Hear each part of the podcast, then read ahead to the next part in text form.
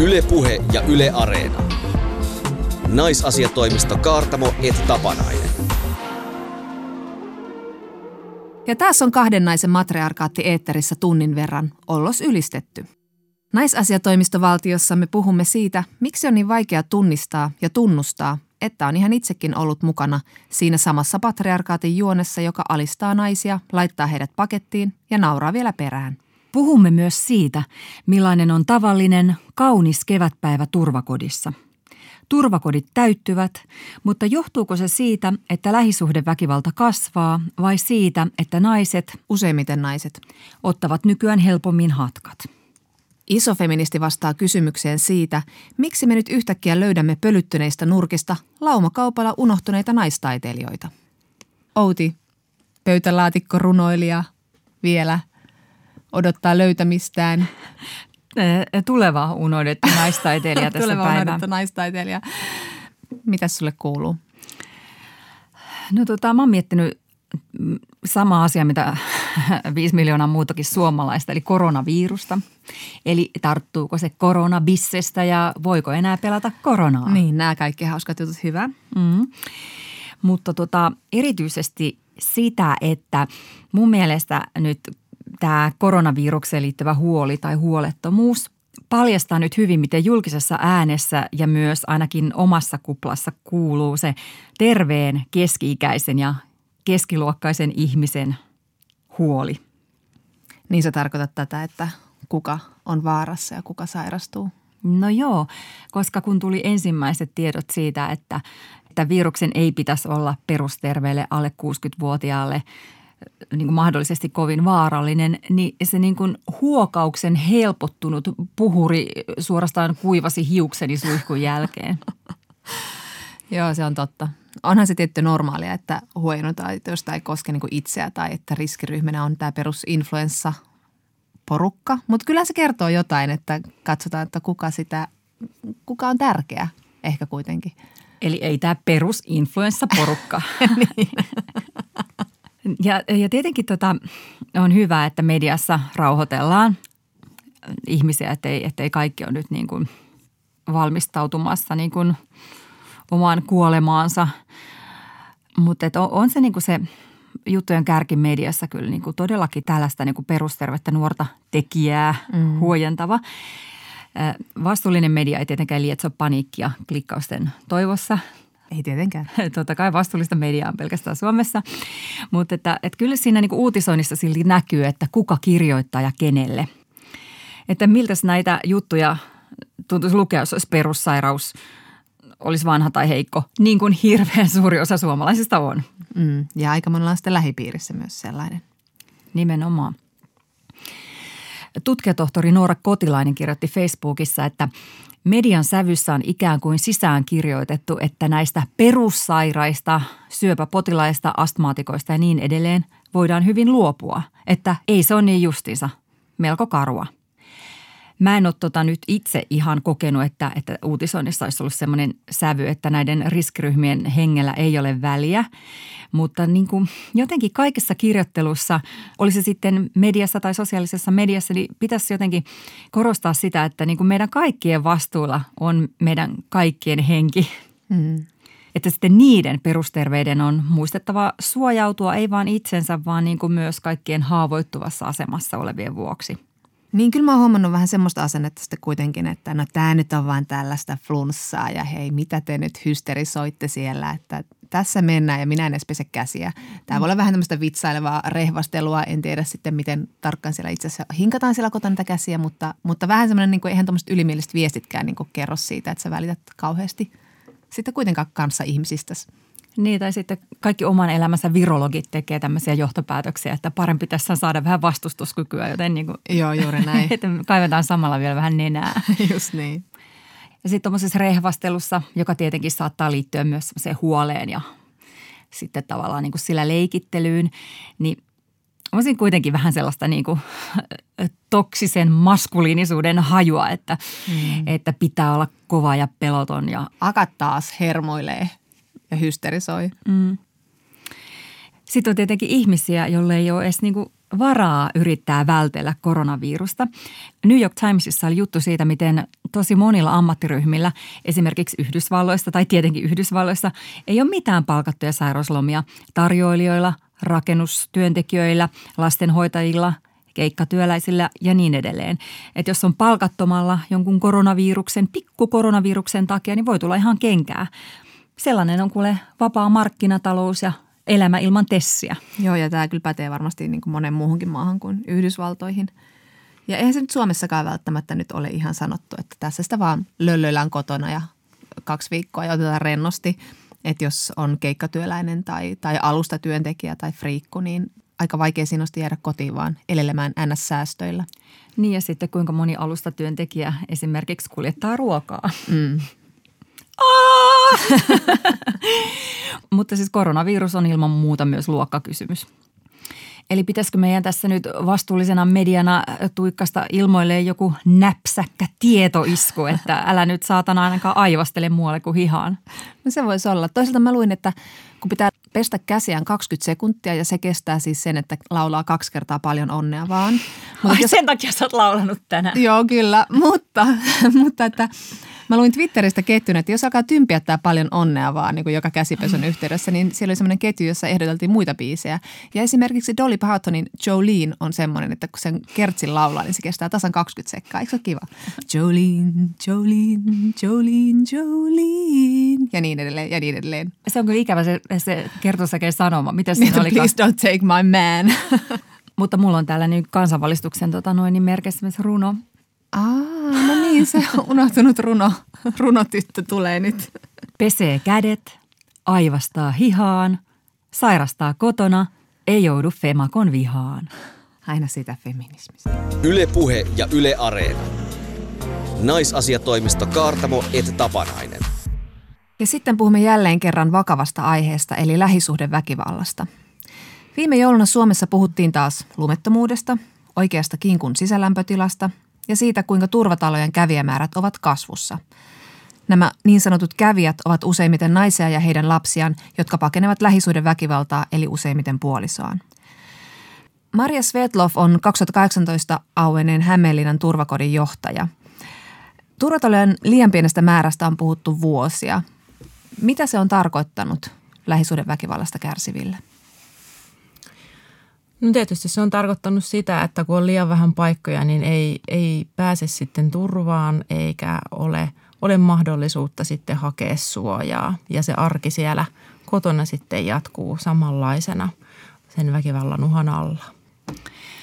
Turvakodit muuttuivat vuonna kaksituhattaviisitoista, eli viisi vuotta sitten valtiorahoitteiseksi, eli se tarkoittaa sitä, että ne on auki kaikille. Sitä ennen oltiin kolmannen sektorin varassa, se saattaa olla yritystoimintaa tai kuntien omaa, eli aika kirjavaa ja ennen kaikkea äh, siihen, että pääsi turvakotiin, niin tarvittiin sosiaalityöntekijän lähete, eli maksusitoumus. Äh, Maria, kuinka monen naisen hengen tämä uudistus on säästänyt tai, tai elämää parantanut?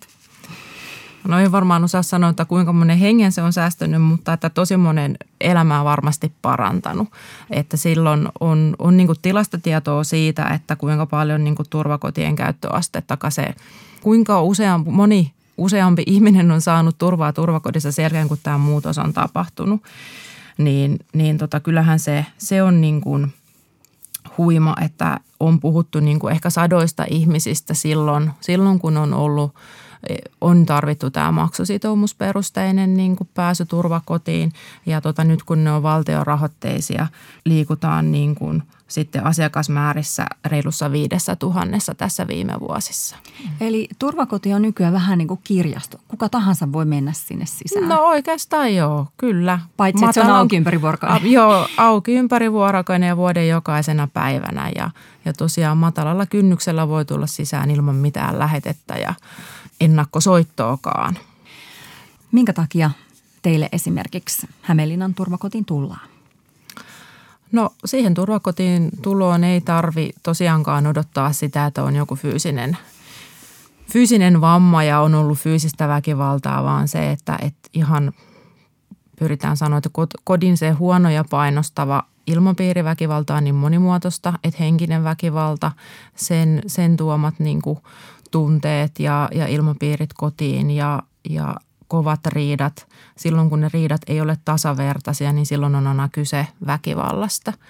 Että väkivallan uhka, uhka on niin kuin se, mikä niin kuin riittää. Että se, että siellä kotona pelottaa, siellä ei ole kaikki kunnossa, sä pelkäät omassa kodissa, niin se on jo ihan niin kuin riittävä syy hakeutua turvakotiin. Mm. Mm.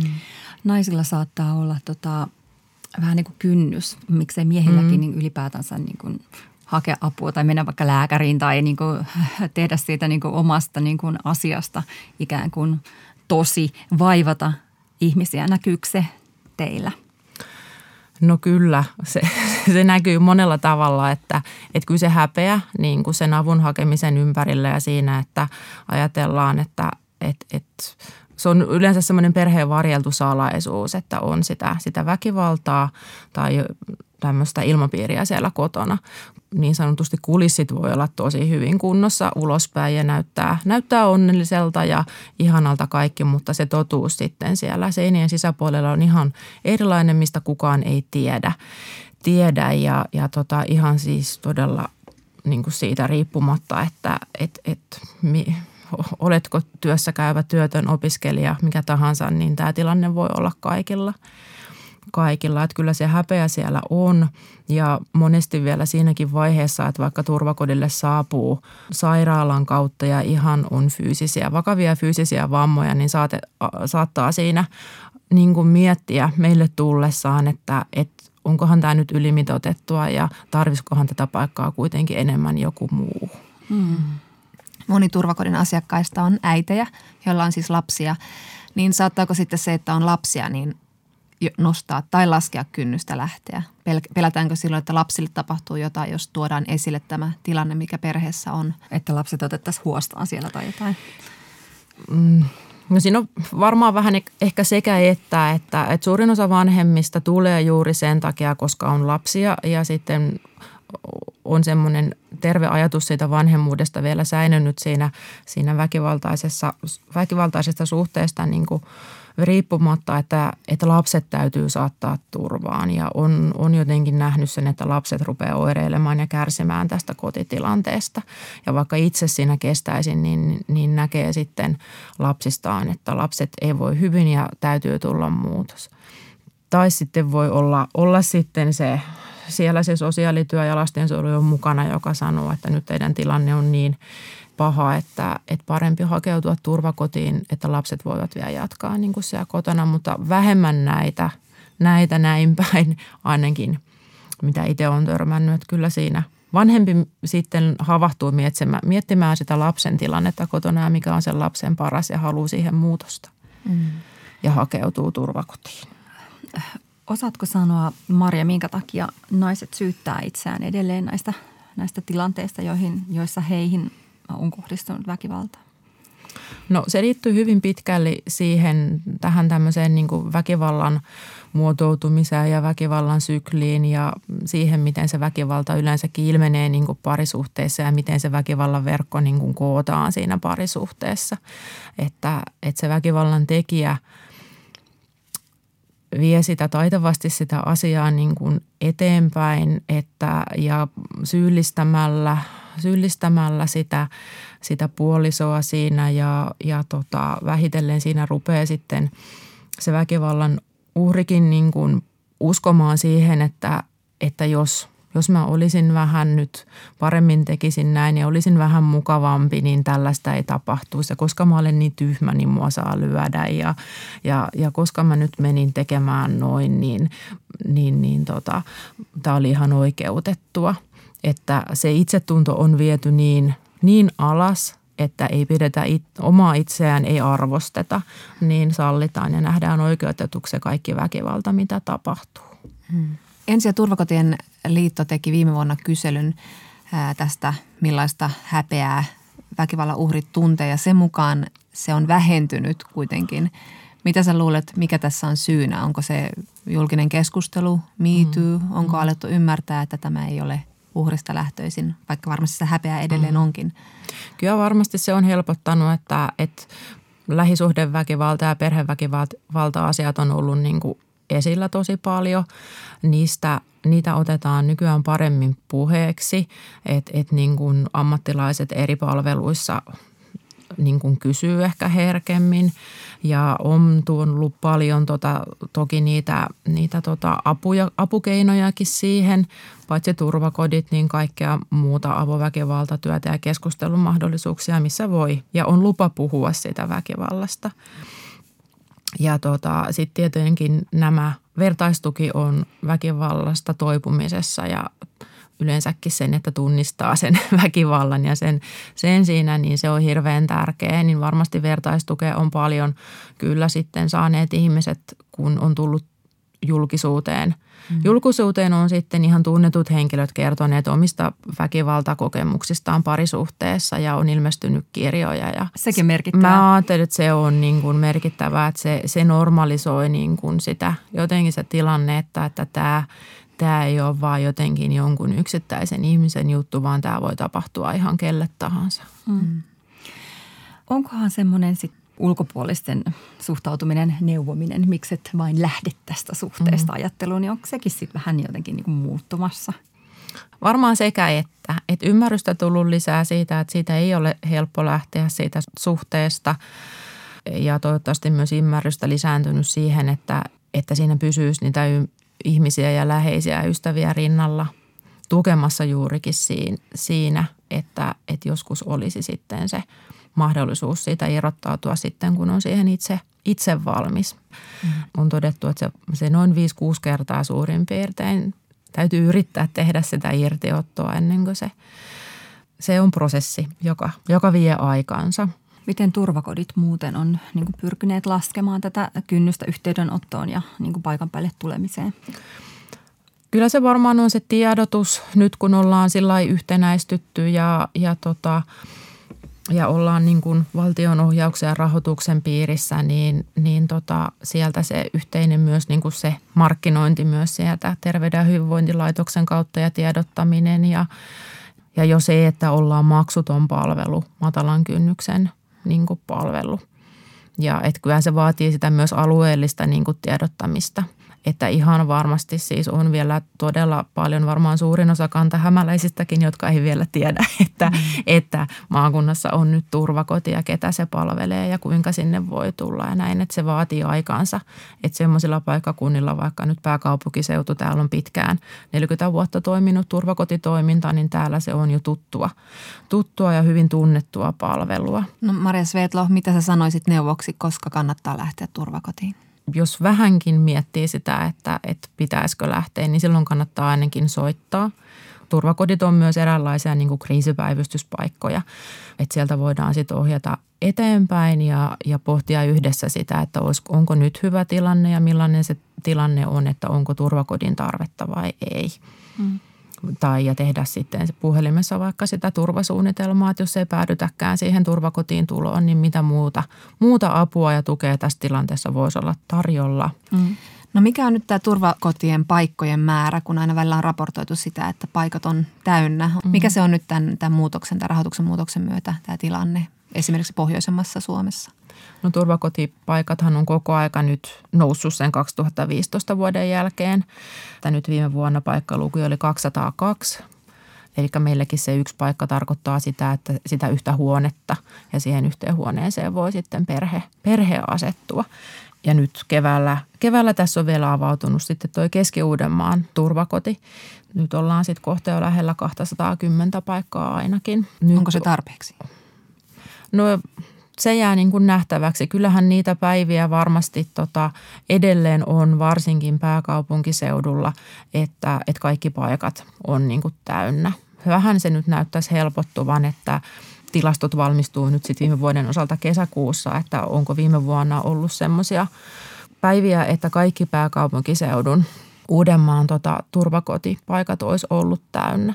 Pohjoisessa sitten tietysti ne etäisyydet, että pohjoisin turvakoti on nyt Rovaniemellä, niin sieltä on aika etäisyydet sitten etenkin niille pohjoisen alueille ja sitten tuonne Itä-Suomeen, niin nyt on mahdollisuus hakea sitten tämmöisiä etäturvakotipaikkoja, että toivottavasti löytyy sitten tahoja, jotka sitä on kiinnostuneita järjestämään. Semmoista on niin kuin yksittäinen turvakotipaikka jonkun, ehkä sitten jonkun muun toiminnon yhteydessä. Mm. Onko turvakodit ainoastaan lähisuhdeväkivallasta kärsiville vai voiko sinne tulla muutkin, jotka kokee jollain lailla niin kuin itsensä uhatuksi? Mä mietin vaikka niin kuin uusia väkivallan muotoja, digitaalinen väkivalta, vihapuhe. Taloudellinen väkivalta. Mm. Jos siihen liittyy parisuhde, niin silloin. Silloin ei sillä väkivallan muodolla ole niin kuin väliä, mutta että, että jos, jos siihen liittyy niin kuin parisuhde siihen väkivallan muotoon, oli se mikä tahansa väkivallan kokemukseen, niin silloin se paikka on turvakoti. No mitä jos vaikka niin kuin isä hakkaa aikuista tytärtä? Se on ihan, siinä on lähisuhdeväkivaltaa. Niin, ei tarvitse parisuhde. Ei tarvitse, ei. Joo. joo, hyvinkin. Ja sitten on niin kuin täysi-ikäinen aikuinen lapsi ja sitten vanhus on niin kuin se vanhempi ja sitten tämä lapsi käyttää erinäisiä väkivallan muotoja. Ei, se voi olla sittenkin sitä taloudellista väkivaltaa juurikin sitten sitä vanhusta, joka on hänen vanhempaansa niin kohtaan, niin se on ihan yhtä lailla tilanne, että voi tulla turvakotiin. Maria Svetloff, kertoisitko millainen on tyypillinen päivä turvakodissa tai mitä tapahtuu asiakkaalle tai hänen perheelleen, kun hän sinne tulee? No turvakodissa eletään sitten sen alkurauhoittumisen jälkeen ja kun vähän siitä alkukaauksesta ja siitä tilanteesta on päästy niin kuin eteenpäin, niin ihan tavallista siitä arkea, että pyritään normalisoimaan se arki. Toki, että jos siinä on ollut se kriisitilanne, minkä takia turvakotiin on tullut, niin siinä menee muutama päivä, päivä että siinä vähän rauhoitutaan ja, ja tota saadaan henkästä ja käsitellä sitten. Saada vähän kriisiapua siihen tilanteen käsittelyyn, että mitä tässä on tapahtunut ja mitä nyt. Mutta että kun turvakotijakso siitä sitten jatkuu pidemmälle, niin jos on suinkin niin kuin turvallisuussyistä sitten mahdollista, niin meiltä lähdetään töihin ja lapset kouluun ja päivähoitoon ja et pyritään palaamaan sitten siihen, ihan siihen normaaliin arkeen. Mm. Miten siellä itse turvakodissa siis, mitä ne on ne kaikki keinot, joilla pystytään auttaa Saksella esimerkiksi psykoterapeutin palveluja tai jotain tällaista? Ei, se on ihan tota, kriisi, kriisiluonteista niin kuin työtä, mitä me siellä tehdään, että me annetaan sitä ensiapua siinä, että sitten nämä terapiakeskustelut ja muut, niin ne on sitten sitä myöhempää vaihetta, vaihetta siinä, mutta me annetaan siinä kriisivaiheessa sitä Sitä keskusteluapua ja tukea ja, ja siihen kriisityöhön kaikki työntekijät on, on koulutettuja ja tota, käydään sitä. Ei, ei tehdä semmoista terapiamuotoista työtä, mutta keskusteluja paljonkin käydään ja asioita pohditaan ja, ja tota, tarjotaan sitä tukea ja tietoa ja eri näkökulmaa asiakkaille. Ja. No mitä sitten, kun alkaa tuntua siltä, että turvakodista voitaisiin lähteä kotiin? Miten te sitten toimitte? Niin se, se on jokaisen sitten tota, asiakkaan niin kuin päätet, päät, omassa päätöksessään se, että mitä, mihin, mihin turvakodista sitten palaa, että palaako sinne samaan kotiin, mistä on tullut vai tuleeko sitten uusi, uusi asunto ja lähteminen sinne. Jos on vaan niin kuin mahdollista. Mahdollista ja turvakotijakson aikana niin pyritään sitten sitä väkivallan tekijää jo ohjaamaan sitten avopalveluiden piiriin ja häntä myös niin kuin auttamaan ja saamaan niin kuin apua siihen omaan väkivaltaisuuteensa, koska muuten se tilanne ei tule koskaan muuttumaan. Että oli sitten kyseessä niin kuin se, että palataan takaisin kotiin tai eri asuntoihin, mutta että varsinkin jos siinä on lapsia, niin on tosi tärkeää, että myös sitä kotiin jäävää osapuolta autetaan. Ja mahdollisimman niin kuin nopeasti, että kriisissähän siellä kotonakin sitten ollaan, kun tilanteeseen havahdutaan. Sitten pyritään järjestämään se jatkotyöskentely sitten kotiutumisen jälkeen niin, että sinne olisi sitten sitä tukea ja apua. Että lapsiperheiden kohdallahan siinä on sitä avainasemassa lastensuojelu tai lapsiperheiden sosiaalityö riippuen siitä, missä perheellä sitten se asiakkuus tulee olemaan. Mutta että heillä on siinä sitten avainasema niiden palveluiden järjestämisessä ja yksin tulleille aikuisille sitten he voivat tietysti vapaammin sitten hakeutua mm. palveluihin ja on tietysti enemmän omassa päätösvallassa, että mitä palvelua sitten ottaa vastaan. Niin, että ei ole heti omillaan, kun on tämä turvakoti? Ei, joo, joo. joo. Sä kerroit tuossa alussa, että se on viisi kuusi kertaa niin kuin ennen kuin se tilanne, tai ennen kuin parisuhteesta voi lähteä mm-hmm. siis pois ennen kuin saa sen, saa sen niin kuin lopullisen niin kuin tuen ja päätöksen itselleen. Kuinka usein, on, onko paljon ihmisiä, jotka tulee turvakotiin uudestaan ja uudestaan? No on semmoisia, joilla on sitten useampia, useampia tota turvakotijaksoja takana. Toki suurin osa on, yli puolet on niitä, jotka on ensimmäistä kertaa turvakodissa, mutta et, et sitten on, on osa, jotka käy sitten useamman kerran, että se on niin monitahoinen ja vaikea sitten se elämäntilanne, että mm-hmm.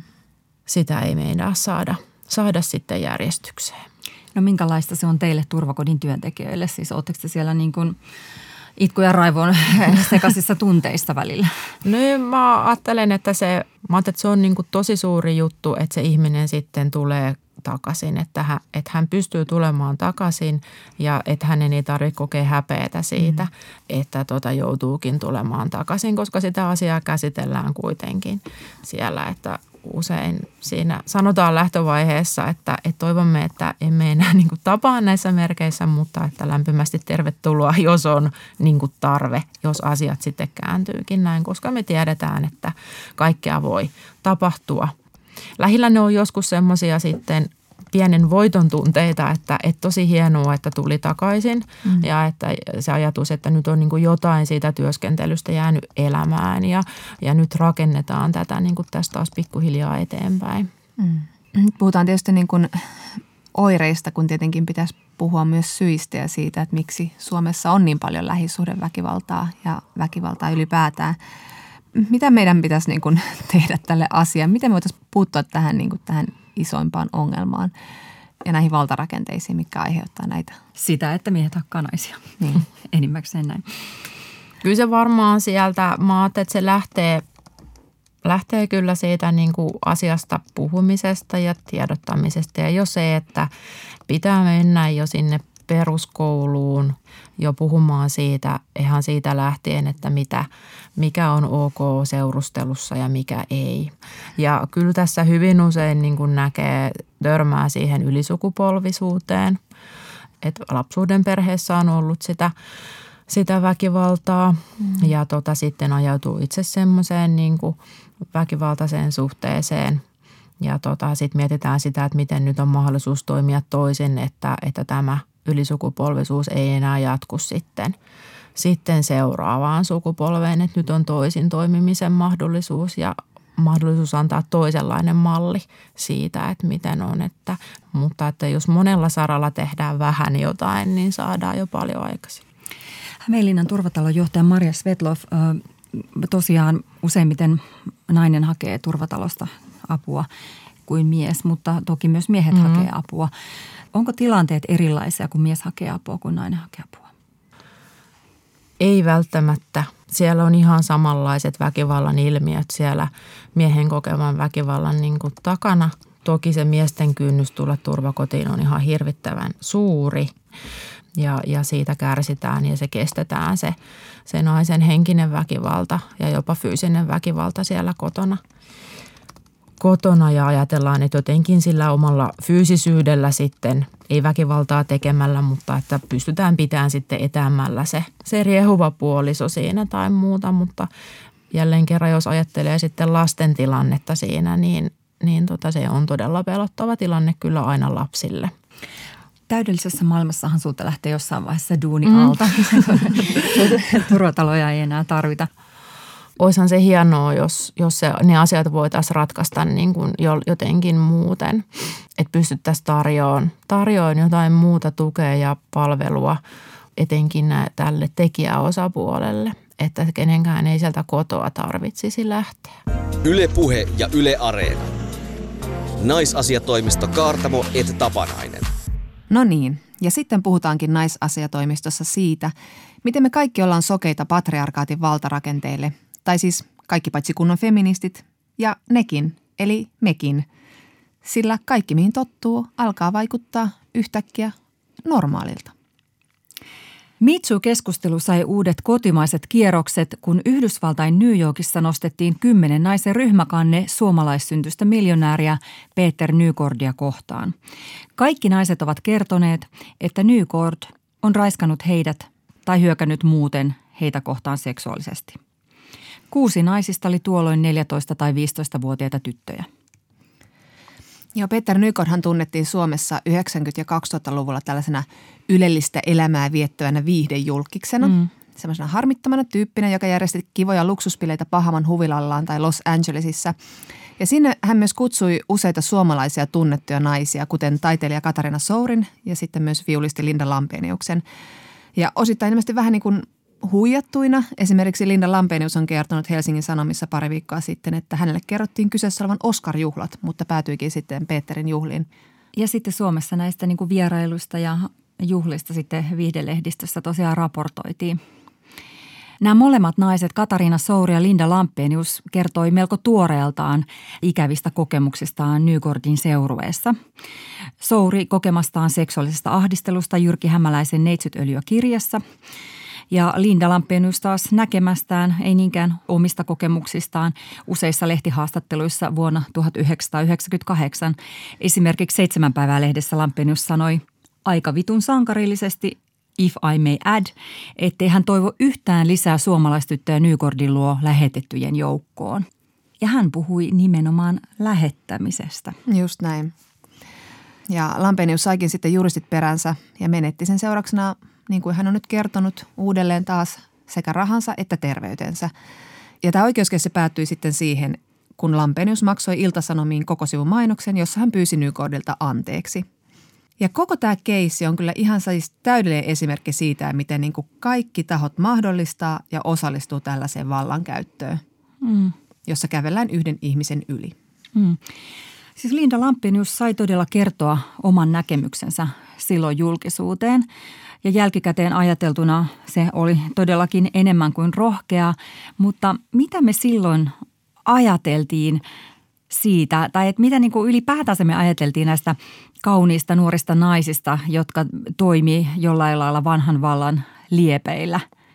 Ajateltiinko me, että toi kuuluu kuvioon, no saa mitä ansaitsee, olisi pitänyt tietää paremmin, tai että ajateltiinko me todella, että jollain nuorella naisella, vaikka jollain juuri kruunatulla parikymppisellä missillä, joka oli hädintuskin saanut ylioppilaspaperit kirjoitettua mm. ja, ja jollain iäkkäällä miljonäärillä, niin että niiden välillä olisi jonkinlainen niin kuin valtatasapaino.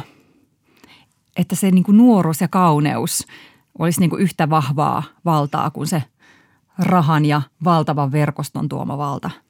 Tai ainakin varmasti ajateltiin niin, että se, se raha ja valta vetää niin kuin valona tai tulikärpäsen lailla näitä nuoria naisia, koska se sitten johtaa johonkin tiettyyn uuteen askeleen uralla tai muuten menestykseen. Tavallaan se kuvio oli niin kuin jotenkin ihan selkeä. Näinhän se menee. Niin, että nämä naiset hyötyy tästä niin kuin tarpeeksi. Kyllä. Ja sitten jos jotain just tapahtui niin kuin Linda Lampeniuksen tapauksessa, niin itsepähän lähit mm. leikkiin. Mm.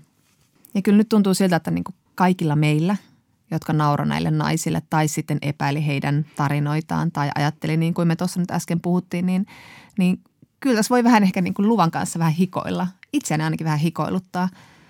Joo, tästä on ollut aika paljon sosiaalisessa mediassa toimittajilta, siis huom, naistoimittajilta, mm. siis toimittajilta, jotka on naisia, aika paljon avautumisia, että, että mitä me oikein ajateltiin, missä helvetissä me oikein oltiin. Mm. Esimerkiksi Virpi Salmi kirjoitti, että joo, siis kaksi sekuntia sitten me kaikki ollaan toisteltu täällä muina patriarkaatin äänitorvina, että naiset, epäilyttäviä pyrkureitä ja tyrkkyjä, voi miljonäärimies-raukat, jotka ahneiden kateuden kohteeksi vain joutuivat. Kuten Aira Samulin Hesarissa yhä edelleen. Aira Samulinhan puolusti Nygårdia, että niin, että olihan ihan tavallista, että, että Bahamalla vaikka oli tällainen elinkeino kuin prostituutio ja sitä rataa.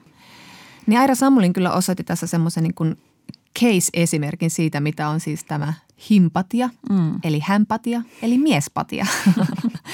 Eli käytännössä se tarkoittaa sitä, että kun, kun tällaisia valtaa pitäviä ja naisia kohtaan väärin toimivia miehiä aletaan niin kuin sympatiseerata katsella asioita heidän näkökulmastaan ja osoitetaan empatia heitä kohtaan, että heitä tässä nyt yritetään hyväksikäyttää. New York Times on kirjoittanut tästä, kuinka niin kuin tämä näkyi esimerkiksi Yhdysvaltain korkeimman oikeuden tuomari Brett Kavanaugh'in tapauksessa. Häntähän syytettiin muun muassa seksuaalista häirinnästä ennen nimitystä ja, ja sitä sitten alettiin tietenkin puolustella sillä, että herran aika, hänhän oli vain nuorukainen ja mitäs tässä nyt pilataan miehen uraa ja, ja tietenkään tämä nyt ei johtanut hänen uransa pysähtymiseen millään tavalla.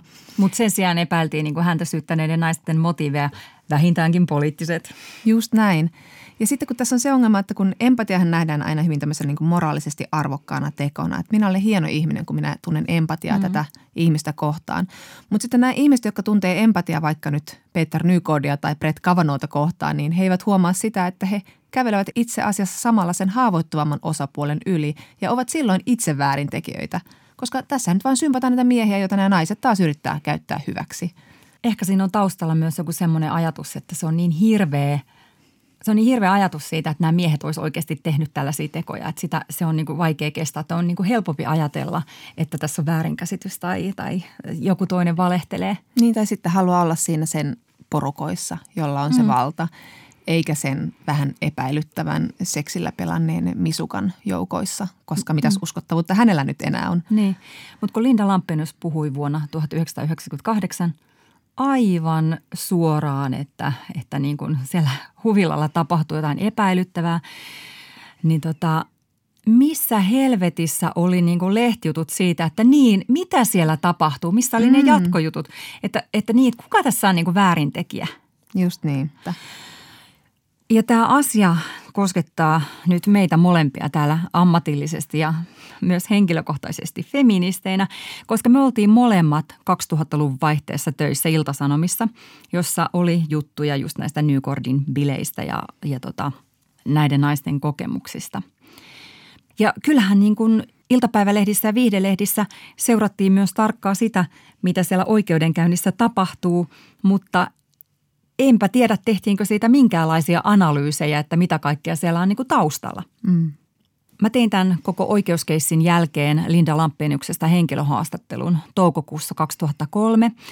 Ja koskaan erittäin epämukava fiilis siitä, että on ollut mukana tässä lehdistön sheimaamisessa ja mamoilussa mukana, niin mä etsin sen käsiini ja luenpa siitä nyt pätkiä. Tämän jutun otsikko oli: Vanhemmat menettivät kotinsa, oikeudenkäynnit Amerikassa ajoivat Linda Lampeniuksen velkavankeuteen. Hänen vanhempansa joutuivat myymään asuntonsa ja muuttamaan vuokra-asuntoon tyttärensä asianajokulujen maksamiseksi. Lindan paineet eivät ole olleet viime vuosina ihan pienet. Kansallisoopperassa ykkösviulua soittaneen artistin maailma mullistui hänen muutettua muutama vuosi sitten Yhdysvaltoihin. Nousujohteinen ura sai huimasti takapakkia, kun Linda nosti syyteen manageritoimistoaan vastaan ja joutui Kalifornian lakien mukaisesti maksamaan juristikulunsa itse. Linda joutui palkkaamaan huippujuristeja uudelleen vaatetehtailija Peter Nygårdin vedettyä hänet kunnianloukkauksesta oikeuteen. Sen vuoksi hän joutui täydellisesti vararikkoon. Juristit tulivat maksamaan Lindalle kaiken kaikkiaan miljoona euroa, velkaa Lindalla on edelleen noin satakuusikymmentäviisituhatta euroa. Vaikka mikä olisi, oikeudenmukaisuuden puolesta pitää taistella. Olen saanut kärsiä hyväuskoisuudestani ja siitä, että ajattelen kaikista ensin hyvää, Lampenius sanoi. Tässä haastattelussa siis toukokuussa kaksituhattakolme. Tuota noin. Tässä jutussahan on kaikki. Tässä kerrotaan, että Linda on ajautunut vararikkoon näiden oikeusjuttujen takia, mutta ei tässä jutun tota kärjessä ole ollenkaan sitä, että Nygård mahdollisesti ajaa Linda Lampeniusta kostotoimenpiteinä kenties vararikkoon. Niin ja ihan ylipäätään tämä sävy näissä oli sen verran muistan, että, että näin asiat ovat menneet vääjäämättömänä kuin juna eteenpäin. Ja vähän mitä Linda tuossa puhuu, että, että olen saanut kärsiä hyväuskoisuudesta, niin, niin kyllä mä ainakin muistan ajatellen, että no hyväuskoinen, mitäs läksit tyylisesti. Mm. Mä en tiedä, että, että, tota, että kuinka paljon lehtien toimituksissa ja niiden johdossa yleisesti niin kuin spekuloitiin sillä tai tiedettiin siitä, että mitä tässä niin kuin oikeasti tapahtuu. Mm. Mutta luultavasti jotain, kun kerran Linda Lampenius oli joutunut ostamaan sivun kokoisen pahoittelun mainoksen Peter Nygårdille. Mikä nöyryytys. Niinpä. Mutta kaiken kaikkiaan niin kuin tämä Nygårdin osuus tässä koko hommassa jäi jotenkin niin kuin aika niin kuin passiiviseksi toimijaksi, joka on ikään kuin ihan hyvästä syystä nostanut syytteen Lampeniusta kohtaan. Mutta olisiko silloin ollut edes niin kuin mitään mahdollisuutta sellaiselle, että niin kuin tästä tuodaan toinen puoli esiin? Olisiko semmoinen ollut niin kuin liian riskaapelia ja vaarallista kaikille mediataloillekin, että niin kuin valtakaan ei pystynyt vastustamaan tätä suurempaa rahavaltaa? Niin, tai sitten just, että ei ollut tarpeeksi todisteita osoittaa näitä Lampeniuksen kertomuksia todeksi, mutta ei toisaalta aktiivisesti varmasti niitä etsittykään. Niin, että nythän tämä nykyinen, nykyinen joukkokannehan liittyy tietenkin joukkovoimaan. Mm. Ja tietenkin miityn tuomaan muutoksen siinä, että, että nyt naisia uskotaan jo vähän herkemmin. Mm. Toki edelleen tarvitaan niin kuin vähintään kymmenen naista vastaamaan yhden miehen sanaa, mutta, mutta kuitenkin. Mutta kyllä niin kuin mua jotenkin tämä niin kuin sen ajan toimittajana ahdistaa ja vituttaa ja harmittaa. Ja mä oon tästä pahoillani siitä, että en mä kirjoittanut sinne juttuun suoraan, että hetkinen, kukas tässä on nyt tehnytkään ja mitä kaikkea? Anteeksi. Niin kyllä tässä voisi olla kollektiivinen median pahoittelu ihan paikallaan Linda Lampeniukselle. Virpi Salmi sanoi naisasiatoimistolle, että, että kaikkien meidän pitäisi julkaista nyt sivumainos Ilta-Sanomissa, missä pyydettäisiin Lindalta anteeksi, että oltiin niin paskoja feministejä ja journalisteja. Kyllä, ja Ilta-Sanomat voi antaa tämän mainostilan sitten ilmaiseksi, huom. Mutta siis näinhän tämä valta toimii, että on tosi vaikea kyseenalaistaa sitä, mitä kaikki pitää normaalina ja mitä kukaan ei osoita ihmeelliseksi. Mm. Ja varsinkin on nuori, niin siihen menee mukaan. Mm, mm. Tai varsinkin, jos ei ole valtaa, siihen menee mukaan. Mm, mm. Ja ylipäätään nuorena naisena sitä ei aina tajunnut, että mikä, millaista se on se, niin kuin se luoviminen tässä tällaisessa nälkäpelimäisessä viidakossa. Mm. Että tavallaan, että pitää niin kuin, on tosi vaikea kyseenalaistaa valtaa pitäviä ja on niin kuin jotenkin iskusta aika nopeasti semmoinen olo, että niin kuin kaikki menee, jos mä lähden tässä nyt kyseenalaistamaan yhtään ketään tai tuomaan näitä asioita ilmi. Että siinä menee, on helpompi mennä mukaan. Mä muistan mun uraltani muutamia nuoria naisia, jotka, jotka tota noin niin, niin kuin jätti ikään kuin sen toimittajan ammatin kesken sen takia, että ne ajautui vaikka johonkin selkkaukseen tai konfliktiin. Liittyi se ihan mihin tahansa, mutta mä muistan nolla tällaista tapausta miehistä. Mm. Että sen niin kuin naisen niin kuin maine kyllä, niin kuin, nainen sai olla niin kuin kaikenlaisesta niin kuin ammatillisesta maineestaan aika tarkka.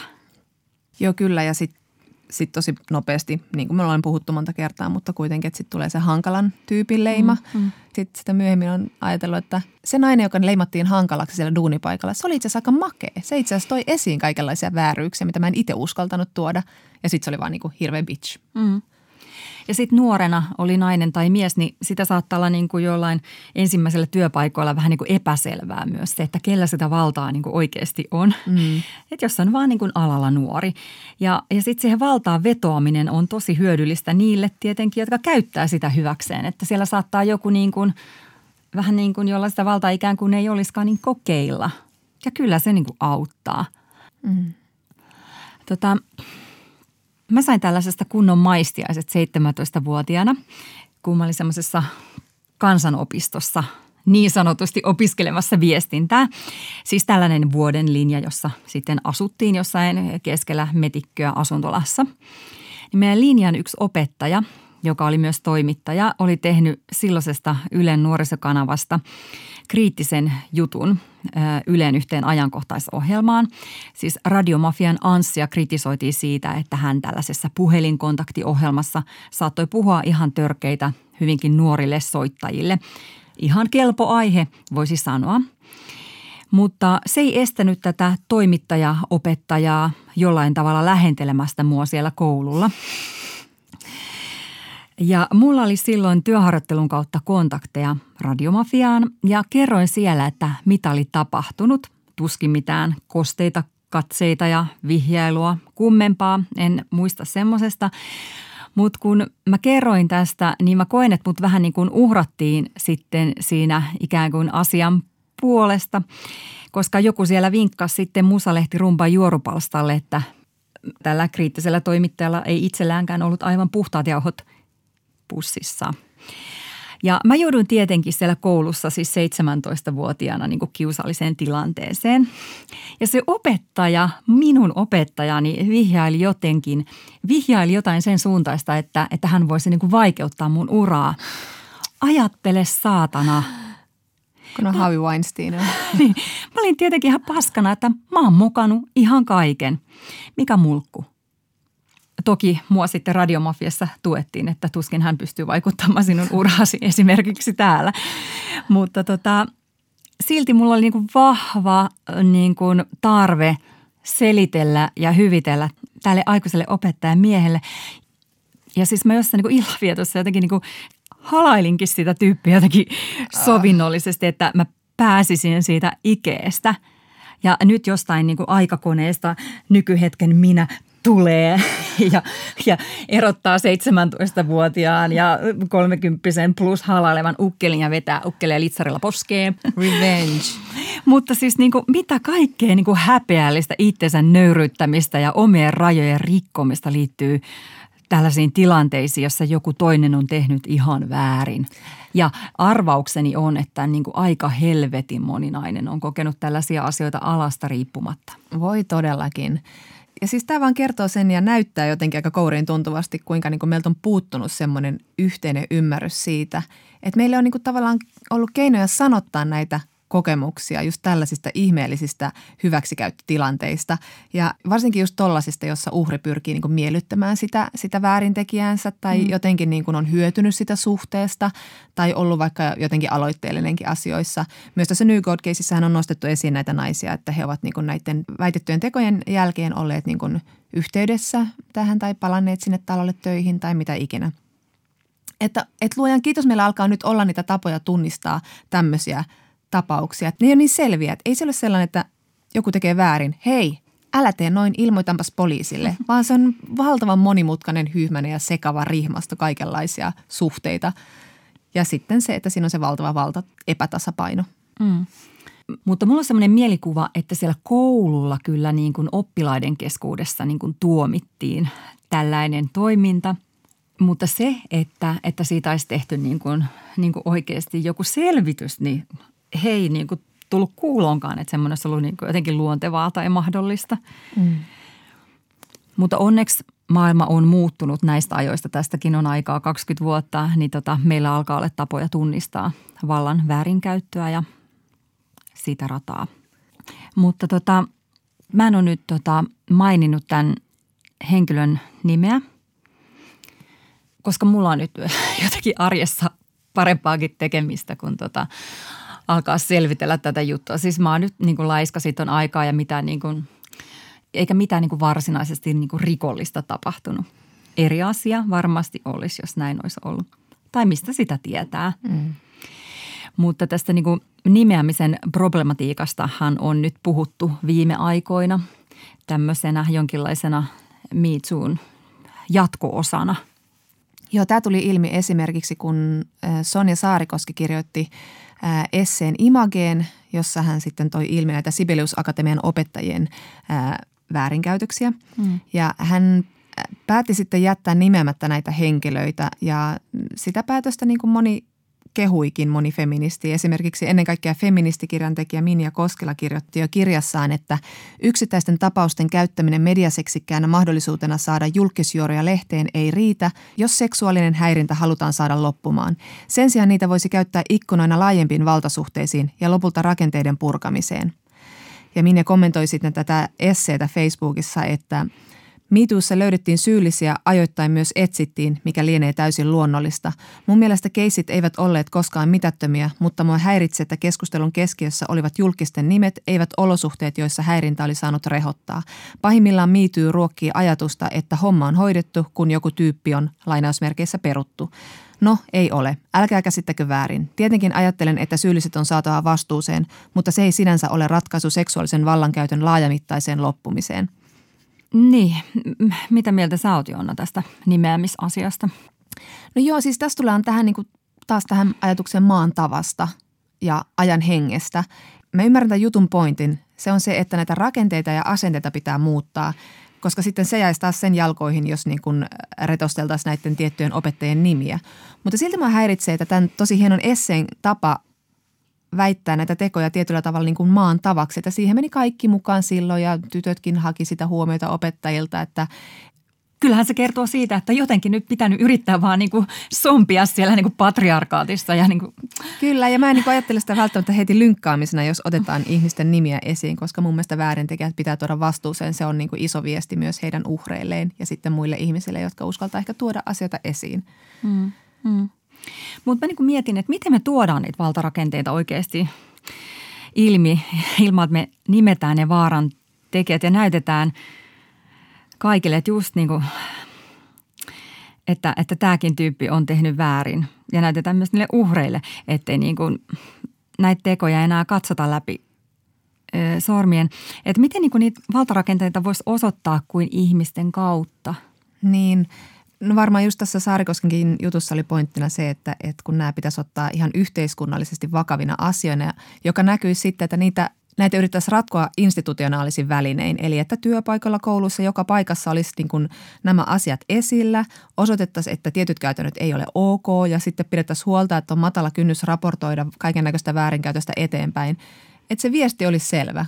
Näin meillä toimitaan. Tämä on väärin, tämä oikein. Tota, mun mielestä nyt olennainen kysymys on myös se, että, että kun julkisuuteen tulee näitä aika räikeitä esimerkkejä vallan väärinkäytöstä, niin kuin tämä Nygårdin tapaus, niin tota, onko tätä niin kuin vieläkin ja koko ajan, koska, koska nämä nimetyt tapaukset niin kuin vie heti sinne yhdeksänkymmentä- ja kaksituhattaluvulle menneeseen aikaan. Mutta mitäpä tekisi Harvey Weinstein kavereineen nyt, jos sitä ei olisi saatu tai saattamassa vastuuseen? Mitä edes me nyt Jeffrey Epstein tekisi nyt, jos häntä ei olisi pidätetty? Millaista sen yhden jäbän, jonka nimeä mä en uskalla enää mainita huvilalla, olisi nyt, jos ei sen nimi olisi tullut julkisuuteen? Mm, ja mitä Veijo Balzar tekisi nyt, jos hän ei olisi nyt joutunut tästä vastuuseen? Minkälaisia bileitä niin kuin joka toisella huvilalla tässä maailmassa on nyt? Että tota, on valtavasti ihmisiä tällaisten niin kuin vallanpitäjien ympärillä, jotka myös mahdollistaa sen, että se jatkuu, kun on tosiaan ajateltu, että näin tämä näissä kuvioissa menee, mm. näissäkin kuvioissa. Se on ihan normaalia. Kyllä musta on jotain semmoista, että se koston himoa kuitenkin, että, että niin kuin, kun joku jäbä heitetään jalkapuuhun ja kerrotaan, mitä just se teki, niin, niin siitä sait.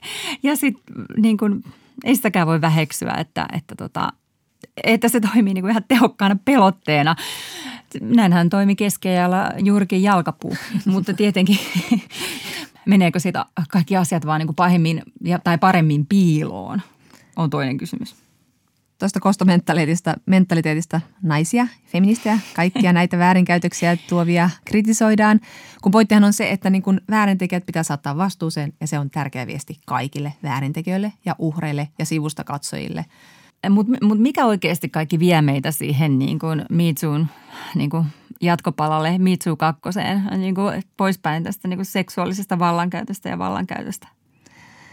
No se on sen tunnistaminen ja tunnustaminen. Myös sen, että missä itse on mukana mm. ja mitä ei itse ole nähnyt ja että miten niin kuin se voi olla hyvin räikeää häirintää tai väkivaltaa, mutta myös hyvin salakavalaa vallankäyttöä ja painosanalla vallankäyttöä. Vallastahan tässä on aina kyse. Mm. Että jos tulee semmoinen olo, että tässä on jotain epämiellyttävää tai tässä on jotain väärin, niin todennäköisesti siinä on jotain väärin. Just ja niin. Ja sitten nousee ylös ja sanoo kaksi kaunista sanaa, mitä ja vittua. Mm. Ja myös niin kuin sillä riskillä, että se oma asema voi horjua, koska lopulta kun tarpeeksi moni nousee ylös ja sanoo mitä vittua, niin tulee sitä joukkovoimaa ja sitten ne on ihan muut pallit kun heiluu. Luopuminen semmoisesta niin kuin jotenkin semmoisesta tässä hetkessä tai siinä hetkessä olevan niin kuin kulttuurin hyväksymisestä, että näillä mennään. Niin meillä oli myös moraali silloin yhdeksänkymmentä- ja kaksituhattaluvullakin, että se ei ollut vaan se, sen ajan tapa tai maan tapa ja meillä on moraali nyt ja me ollaan nyt ehkä vielä vähän sokeita kaikille asioille, mitä me nyt pidetään normaalina, mikä me ehkä kymmenen vuoden päästä tajutaan, että mitäs helvettiä me oikein puuhailtiin. Että nyt kansi herkällä korvalla kuunnella ihmisiä, jotka tuo epäkohtia esiin. Niin, ettei tarvitse sitten pyydellä anteeksi. Ilta-Sanomien etusivulla. Yle Puhe ja Yle Areena. Naisasiatoimisto Kaartamo et Tapanainen. Ja sitten ollaankin ratsastettu kiitolaukkaa ilman satulaa, aina rakastettuun pyydä feministiä rapsuttamaan selkääsi, jos kutittaa, osuutemme saakka. Kysymyksiä voi lähettää osoitteeseen naisasiatoimisto at yle piste fi ja tällä viikolla kysymyksen on lähettänyt Maila. Hei, silmiini osui juttu kansallisrunoilijan unohdetusta sisaresta eli Karoliina Runebergistä. Hän oli ensimmäinen nainen, joka julkaisi Suomessa runokokoelman omalla nimellään. Onko meillä paljonkin unohduksissa olevia tai tuntemattomaksi jääneitä naistaiteilijoita? Ihanaa, että varhaiset naiskeräilijät kiinnostavat kuulijaa ja tämä onkin tärkeä kysymys, sillä tuntuu, että nykyisin tyyli joka viikko kaivetaan historian hämäristä joku nainen, joka on luonut uraa taiteilijana, vaikka se hänen aikanaan ei välttämättä ole ollut helppoa. Kysyimme asiaa feministisen salaseuramme jäseneltä Helsingin yliopiston yliopistolehtori Kati Launikselta, joka on tutkinut väitöskirjassaan naiskirjailijoita. Kati vahvistaa, että unohduksiin jääneitä naiskirjailijoita on paljon. Näin vaikka Suomen ensimmäisen romaanin Grönan eli Muratti kirjoitti nainen Fredrika Karstens vuonna tuhatkahdeksansataaneljäkymmentä. Fredrika sai seuraa helsinkiläisestä köyhtyneestä porvarisnaisesta ja ompelijasta Charlotte Falkmanista sekä Uudenkaupungin pormestarinna Venla Randelinista, joka kirjoitti rohkeasti maamme ensimmäisen aviorikosromaanin Den Fallna. Aviorikos. Mm. Venäläistaustainen aristokraatti Marie Linder puolestaan kirjoitti ensimmäisen naisasiaromaanin jo vuonna tuhatkahdeksansataakuusikymmentäseitsemän. Vaikka Fredrika Runeberg on hyvin tunnettu, hänen aikalaisnaisistaan tietoa alkoi tulla oikeastaan vasta tuhatyhdeksänsataakahdeksankymmentäluvulla, kun feministinen kirjallisuuden tutkimus kysyy oleellisen kysymyksen, missä ovat kaikki naiskirjailijat? Miksei heitä näy kirjallisuushistorioissa? Nykyisin myös varhaisempia, niin sanotusti unohdettuja naiskirjailijoita tutkitaan monissa kansainvälisissä hankkeissa digitaalisten aineistojen ja tietokantojen vauhdittamina. Saadaan selville naisten verkostoja, löydetään muun muassa digitoiduista sanomalehdistä uusia nimiä ja lisätietoa vanhoista. Mennyt tarkentuu parhaillaan ja naiset otetaan kyllä kirjallisuushistorioissa huomioon paremmin kuin joskus. Mutta entä tulevaisuudessa? Pysyykö taiteen kaanon miehisenä? Yliopistolehtori Kati Launis ei osaa varmuudella sanoa, että alkaako suurten kirjailijoiden joukkoon pääsy olla naisille helpompaa. Toisaalta monet nykylukijoiden suosikeista ovat kyllä naiskirjailijoita, esimerkiksi Sofi Oksanen, Sirppa Kähkönen ja niin edelleen, ja Finlandia-palkintojakin on naisille mennyt. Ja toki kirjastolainaajista kolme neljäsosaa on naisia, ja kyllä he lukevatkin naiskirjailijoita paljon, mutta niinpä he lukevat miehiäkin. Toisin kuin miehet, jotka pääasiassa lukevat miesten kirjoittamia kirjoja, niin kuin tässä toimistossa olemme mon- monen kertaan muistuttaneet. Ja yksi syy tämän kaanonin ulkopuolelle joutumiseen on usein naisen elämää koskevien aiheiden pitäminen vähän vähäpätöisempinä kuin miehisten teemojen, kuten vaikkapa sodan. Tämä toivottavasti on muuttumassa. Sellaista on nyt ollut jo näkyvissä. Ja kas näin. Näin on viikon tasa-arvosotti nautittu ja väkevää tavaraa oli taas.